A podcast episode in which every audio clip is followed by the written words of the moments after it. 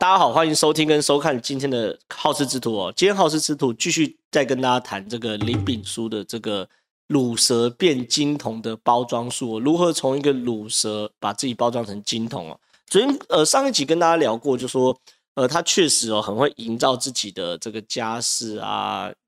样子啊等等的，而且确实呢他也这个。是呃，书读的蛮多的，书读的蛮多，这是每一个跟他接触过女生共同说的话，就是说你不能真的是完全是个草包。我我不知道有没有这个 听众朋友或观众朋友看我的好事之徒，忽然想呃升起了这个羡慕的情绪，想说哇塞，那我要去骗女生，哎，千万母汤啊，骗人是不好的，总有一天会被拆穿，好不好？骗来的爱情不是爱情，真的不是爱情，真的不是爱情，所以。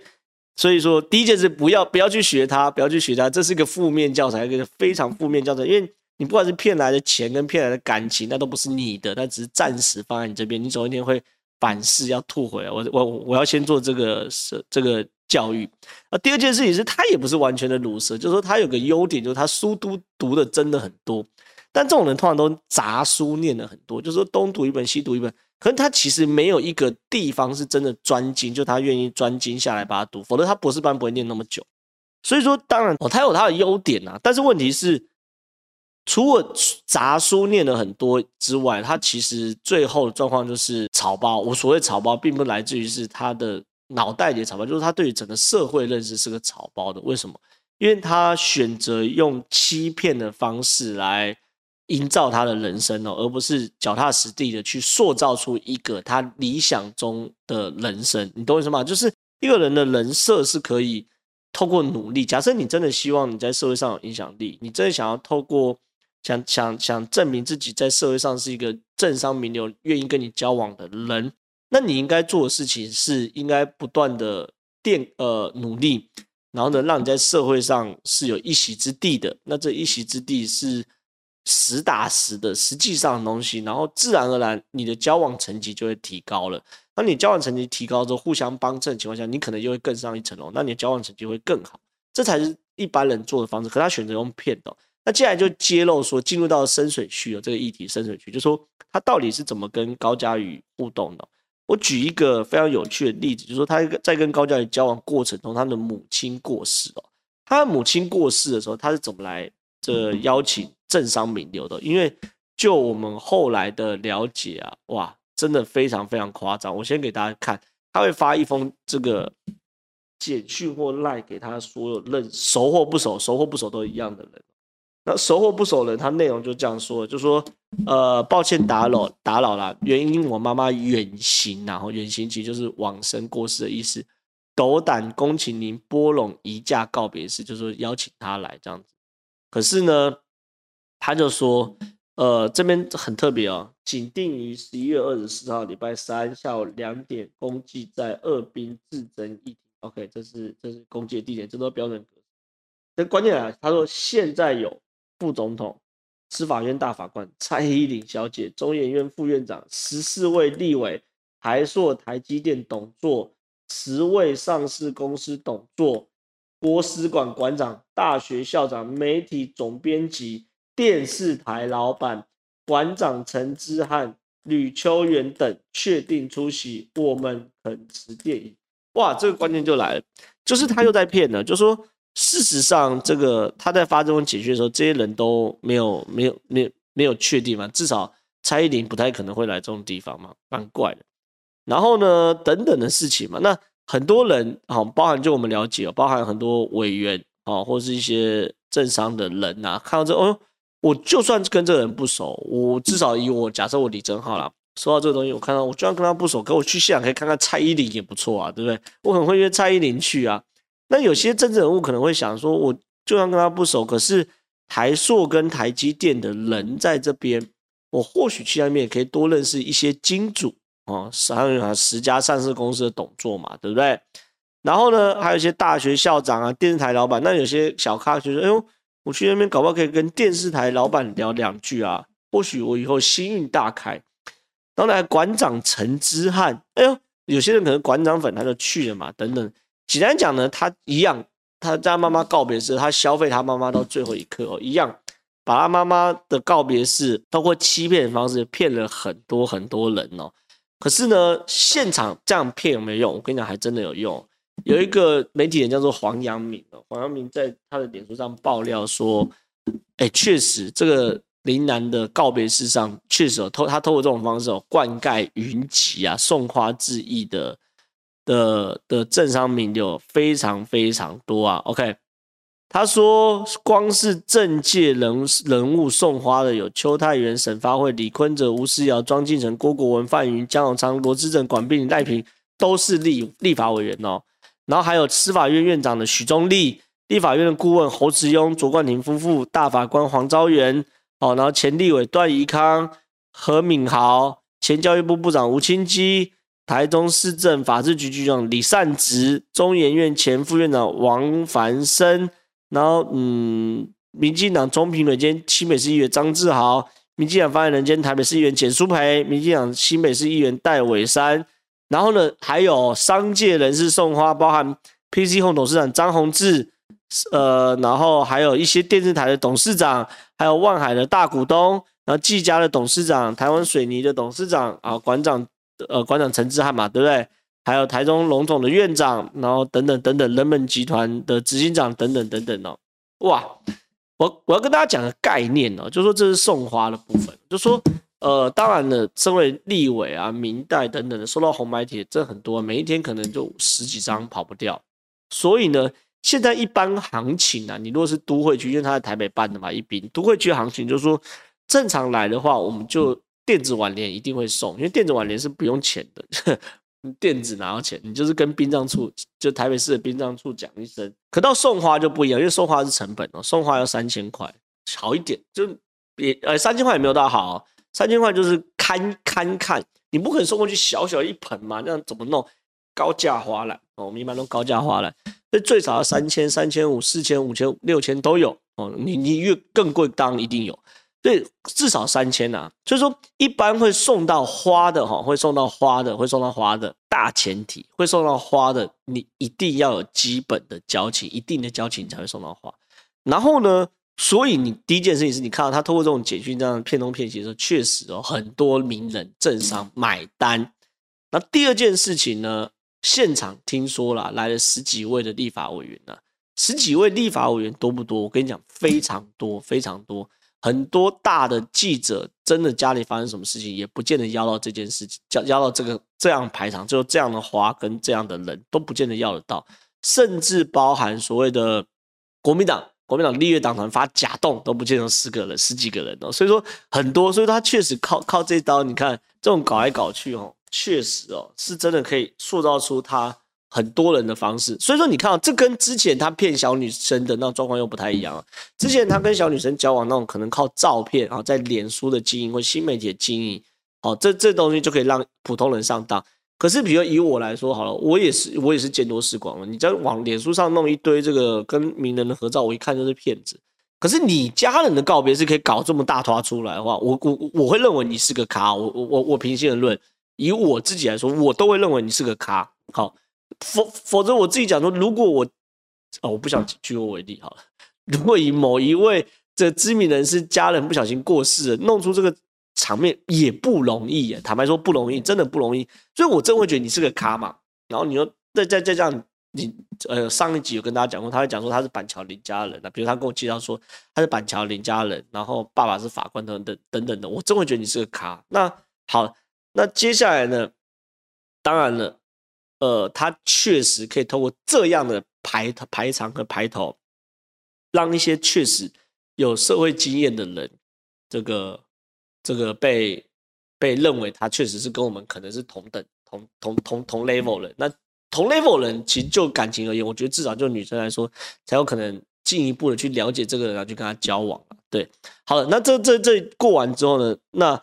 接下来就问了，那他怎么控制高嘉瑜呢？他不太可能像用过去那种小女生骗小女生手段嘛，因为第一件事情，他跟高嘉瑜互动过程中，他去。获得高嘉瑜信任的时候，当然他秀肌肉，就像我刚谈的，一定比之前跟普通的上班族或普通的护理师等等的人秀肌肉方式更更更明确哈。这这这这已经确定过。那第二件事一样嘛，他要怎么像控制其他前女友一样去控制高佳瑜呢？呃，有趣的事情是我给大家看一下，他被他被他被抓到的时候，因为因为后来警方抓他的时候，他身上是有三三宝哈，随身携带三宝。第一个哈，这个是录音笔，这是 Q 币的豆腐头。那第三个是两台手机，我一个跟他解释啊，这个录音笔啊，就他了呃，就后来我们知道状况是说，他跟政治人物去互动的过程中哈，永远身上都会带一个录音笔，还蛮可怕。然后他会把他跟你互动的每一句话都录音下来哦。那如果只是我们两个人就是很清醒、很正式的在在会议上的会议记录跟对话内容被录音笔录音下来，其实坦白说没什么了不起。可有个问题是说，他有的场合是在饭局，饭局酒酣耳热就会有些很私密的对话，又或者是说可能是比较放松的场合，就会有一些。我我我举例，假设我私底下很讨厌谁谁谁，我说妈的谁谁谁这很烂的，那那那好，这些东西都会被记录下来。那被录音下来之后，他会把每一段录音都都 check 剪好剪好剪好，然后还打成逐字档，然后把它做分门别类，变这种资料夹去做做做收集。那这种做收集的过程中呢，未来他就变成是跟这个政治人物的谈谈资啊，谈资就是说。比如我们下次聊天的时候，他呃，假设两个月前跟我李正浩见过面，那我在对话内容的时候有提到说，哎，我觉得某某地方的饼干或蛋糕很好吃。两个月后跟他见面的时候，他回头看就发现，哦，李正浩喜欢吃什么什么蛋糕，对？手提那个蛋糕，对，正浩哥，上次这个蛋糕送你，那我一看，哎，这不是我最喜欢，哦，你怎么知道？说有啊，你上次聊过啊，你就觉得真的很贴心，这是好的一面。坏的一面就是他要。假设他要这个威胁我的时候，就说你知道，你这边有我有你的录音，有声音，你你在什么时候几点几分说出什么什么话？你如果不想不想这段话散出去的话，请你听我的。OK，就大概就是这样。就说这第一件事情是很恐怖的，第二件事情是这个豆腐头，豆腐头就 Q 币的豆腐头，很多人用过就是这样嘛，就说它是。边充电就是边备份手机的所有资料。那现在状况有几个状况，一个是说他会去备份他前女友，甚至是可能啊，可能高嘉瑜的手机资料都有被他备份到。因为你我们可以想象嘛，男女朋友这个交往的过程中，一定会，比如说我去你家或怎么样，我没带充电器，哎，你有没有充电器借我充一下哦，那插插上去。那假设那个男生有高佳宇手机的密码，或是有他女朋友手机密码的话，他可以把手机点点，手机就解开，然后按同意存取。那这个豆腐头就可以把对方手机的所有资料都吃下。哇，一个政治人物的手机里面内容的资讯量超乎普通人的想象，超乎我我讲真的超乎普通人想象。从手机里面 email、呃通通讯通通通讯簿，然后照片、简讯内容。甚至备忘录的东西以及行程表，真的超乎很多人的想象。所以呢，当这两样东西出来的时候呢，确实哦，他是真的可以掌握很多。如果我今天高嘉瑜对他是信任的，他确实是有可能把高嘉瑜的所有的东西都掌握在手里的。更有趣的事情是，他被抓的过程中，你看他有两台手机摆在旁边，这台是传送完毕嘛，就资料已传送。那这样写说尚未插入 SIM 卡，他在干嘛？把旧手机的资料备份在新手机里面，对不对？未来这个手机可能是藏起来，对对？藏起来做这个保命之用。那这台手机到时候格式化交给警方，它不见得能够还原起来嘛。所以说这个这个东西就表示说，它其实在面对政治人物的时候，他是做好几手的准备的。那更有趣的事情是呢，他有网军哦。那这也是高嘉瑜最怕他的部分，就是说我好，很多人就问说，好，那你高嘉瑜就算一开始这个爱昏了头，那也不怪你，为什么你发现他有暴力倾向的时候，你还不赶快离开呢？包含高嘉瑜或高嘉瑜前男友啦，哈，小马马文钰哦，就公开帮跟大家讲说，其实这个男生更让人害，让政治人物害怕的事情是，他有很多网军哦，他会。扬言会摧毁一般人，你看最后跟呃摧毁高嘉瑜，只有他，你看他对付政治人物的手段跟对付一般人就不一样。对付一般人就说，我爸认识我爸，我我爸我家世是谁，我认识谁谁谁，我姐姐是法官的，我再让你混不下去。对，我们上一集有讲过。可是呢，一般来说对政治人物讲这句话不好啦，你认识的人我都认识，我认识的比你更多，有什么好怕？可对政治人物来说，一我有你的把柄，二我有网军，我可以在网络上把你这些东西全部散出去，哦，那就会害怕了。那事实证明，他其实确实哦是有很多网络上的资源的或网络上网军的资源哦。第一件事情是包含这个高嘉瑜自己都说，这个男生林林炳书哦，曾经开过电脑给他看，说你看这些都是我的账号，不管 PTT 或 Facebook 都是我的账号，这些东西都是我买来的，我可以超过操控网络资源。高嘉瑜在开记者会的时候，已经至少讲过三次“网军”这两个字哦。这第一件事。第二件事情确实哦，在林炳书呃出事的时候，确实有个账号叫做这个 Crazy Winnie 哦。这就维尼，没品维尼。然后呢，在在网络上一直在帮林炳书去洗，好洗林炳书这件事情哦。那他洗林炳书的方式，你看，包含说新闻中这位指称家暴的林先生是来自台南麻豆人士，从来没有在外面自称哦不属于他的头衔，就是说他一直说我都从来没有在外面说我是板桥林家的等等的。OK，然后呢，周刊报道。呃，林先生跟高嘉瑜去开房间部分基本上是错误或未落实查证责任的。然后呢，他还说林楠呐、啊，母亲过世的过程中，高嘉瑜还全程参加告别式。哦，全程参加告别式过程中呢，那如果这个有有禁锢他的话呢，怎么可能会有所谓的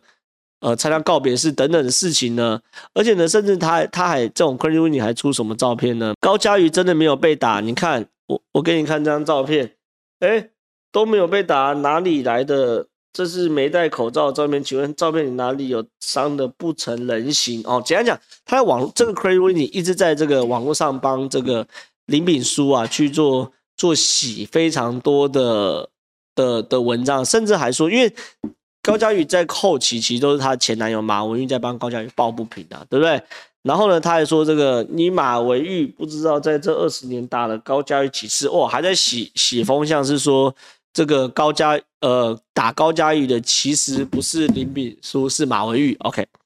讲讲他真的是有网军资源，所以说确实哦，我们谈到这边的时候就可以发现说，这个林林炳书啊，确实是有一套，他去对欺骗一般的普通女生，或是欺骗所谓的，即便像高嘉瑜这样高政政商地位的人。哦，有完全不同的方式嘛？但是他本质上其实就是一个感情上是个不忠贞的人，然后在生活上就是一个鲁蛇，没有固定工作，然后搞网军，然后呢跟爸妈住还打爸妈，然后把爸妈吓到设禁制令，让他没有办法回家，然后四十几岁博士班没有毕业，然后居无定所，没有工作这样的人。所以，观众朋友，这个或听众朋友，我们现在跟大家分析这个案情呢，不管男生或女生，我觉得都都有呃某种警示的意义啊。第一位就是说，呃，先讲男生好，我觉得男生当然会希望自己出人头地，这是一定的。但是这个请脚踏实地，好不好？骗来的永远都永永远都会被拆穿哦，骗来的都是一时的哦，脚踏实地，脚踏实地，这比什么都重要。第二就是说，女生当然会希望说自己的男朋友是一个相对社经地位比较好，然后相貌堂堂，然后看起来可靠等等的事情。可是，呃，眼睛也要睁大，眼睛也要睁大，就说不要好像这男生表现得很有办法。当然，我觉得李敏书是高手，高手，高高手。就是说，我觉得他那告别式的那样排场，即便是我来说，我我这种见多识广，我我我都有可能上当，但是。尽可能的眼睛还是睁大，好，这是一件事情。那第二件事情是，如果真的不幸哦，就是受到暴力胁迫哈，或者怎么样的时候，千万不要害怕哈。就是你如果一旦害怕的话，暴力就会更猖狂哦。千万不要害怕，该报警就该报警，该告就告。这些事情呢，我觉得，我觉得千万不要姑息，因为你姑息了他，他就会。第一个，你只要姑息他的时候，有一天他玩腻的话，他就会找下一个对象。那因为你的姑息，他会故态复萌的去找下一个对象，用同样的方式来对他施暴。那他只会越玩越大，哦，越玩越大。就像这个林炳书，从一开始的普通人，到后来的去去去高嘉瑜这边。那高嘉瑜这次很勇敢，然后站出来，其实也希望说这样恶性循环啊，不要不要再有下一个女生，让大家都知道这个人。是怎么样子的人呢、啊？所以说，呃，这个林炳书确实算是我近期之内，有人说这个算台湾版的神鬼交锋啦，对，确实是，或者感情版的黄旗，确实是这样状况。所以说，我也借这一次 Podcast 或者是我们好事之徒的 YouTube 频道，一次把林敏书的所有伎俩跟大家分析。那也希望说，呃，未来林敏书可以接受到他该应有的制裁，这这是他应得的、他骗人，然后呃殴打别人，然后对人造成人身的限制，然后到处宣称自己是国安高层。哦，我我前面两集忘他的杀手，我我这两集忘他的杀手锏就是他宣称他是国安高层。OK，等等的事情啊、所以说我我认为是非常非常值得大家警惕的。那我们的这次的皓事之路就到这边，谢谢大家，拜拜。